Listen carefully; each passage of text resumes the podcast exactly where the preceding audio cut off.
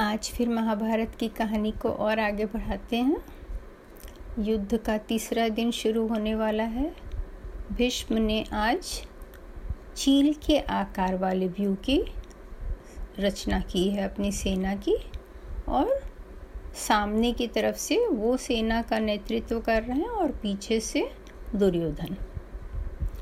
और दृष्टुमन और अर्जुन ने अपनी सेना को अर्धचंद्रकार व्यू में सजाया है उनके चील के व्यू वाले आकार की सेना के जवाब में।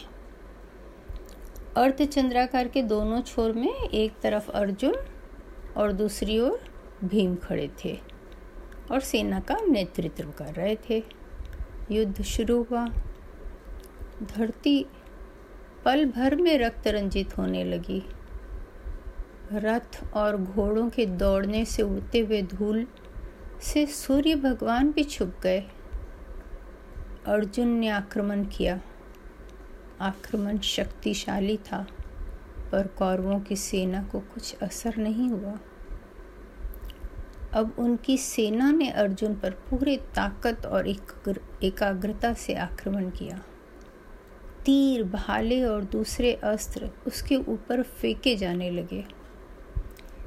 इतनी बड़ी संख्या में अस्त्र और तीर आ रहे थे, जैसे कोई टिड्डा का दल खेत में अनाज खाने को आक्रमण करता है। अस्त्रों की चमक बादल में, बादल के बीच छुपे बिजली की चमक जैसी थी।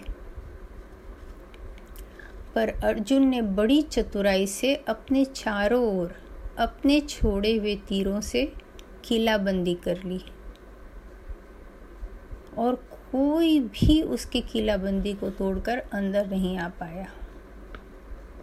है ना कमाल की बात? दूसरी तरफ़ शकुनी और उसकी सेना सात्यकी सात्यकी तथा अभिमन्यु के साथ युद्ध कर रहे थे। शकुनी और उसकी सेना सात्यकी के रथ को तोड़ने में कामयाब हो गए। पर सात्यकी अभिमन्यु के रथ पर पहुँच गए और वहाँ से लड़ने लगे। और उन दोनों ने मिलकर शकुनी की सेना को मार गिराया। इधर द्रोण और भीष्म दोनों मिलकर युधिष्ठिर पर आक्रमण किए।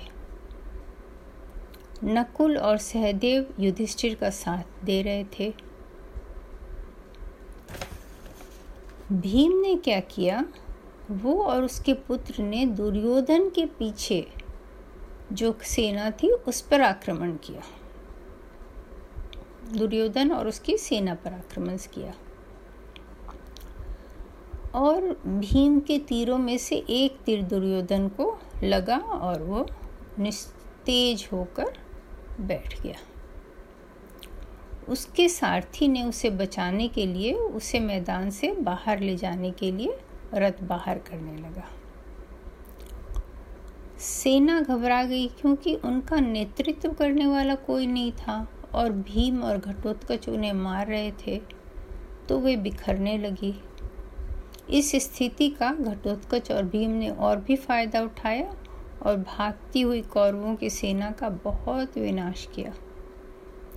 यह देखकर भीष्म और द्रोण जल्दी से वहाँ पहुँचे और सेना को हिम्मत दिलाने लगे।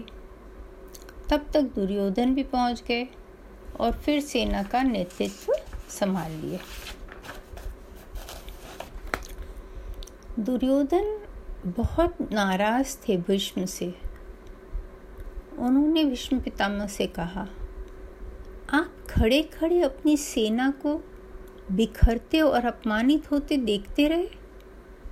मुझे लगता है कि आपकी सहानुभूति पांडवों से है। आपने मुझे पहले ही स्पष्ट कह दिया होता कि मैं पांडवों को प्यार करता हूँ, दृष्ट दृष्टद्युमन और सात्यकी मेरे मित्र हैं, मैं उन्हें मार नहीं सकता। क्योंकि ये लोग आपके बराबर की योग्यता कहीं भी नहीं रखते। और फिर भी आप इन दोनों को अभी तक खत्म नहीं कर पाए? आप और द्रोण, दोनों मुझे अभी भी बता दें कि आपकी मंशा क्या है।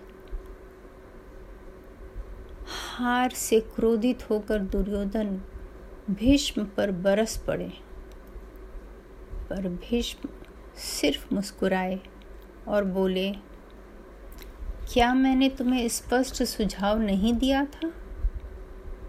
पर तुमने मेरे सुझाव को तिरस्कृत करके युद्ध का पथ चुना। मैं युद्ध रोकना चाहता था, पर जब अब युद्ध हो रहा है तो मैं अपने पूरी ताकत के साथ अपने कर्तव्य को निभा रहा हूँ।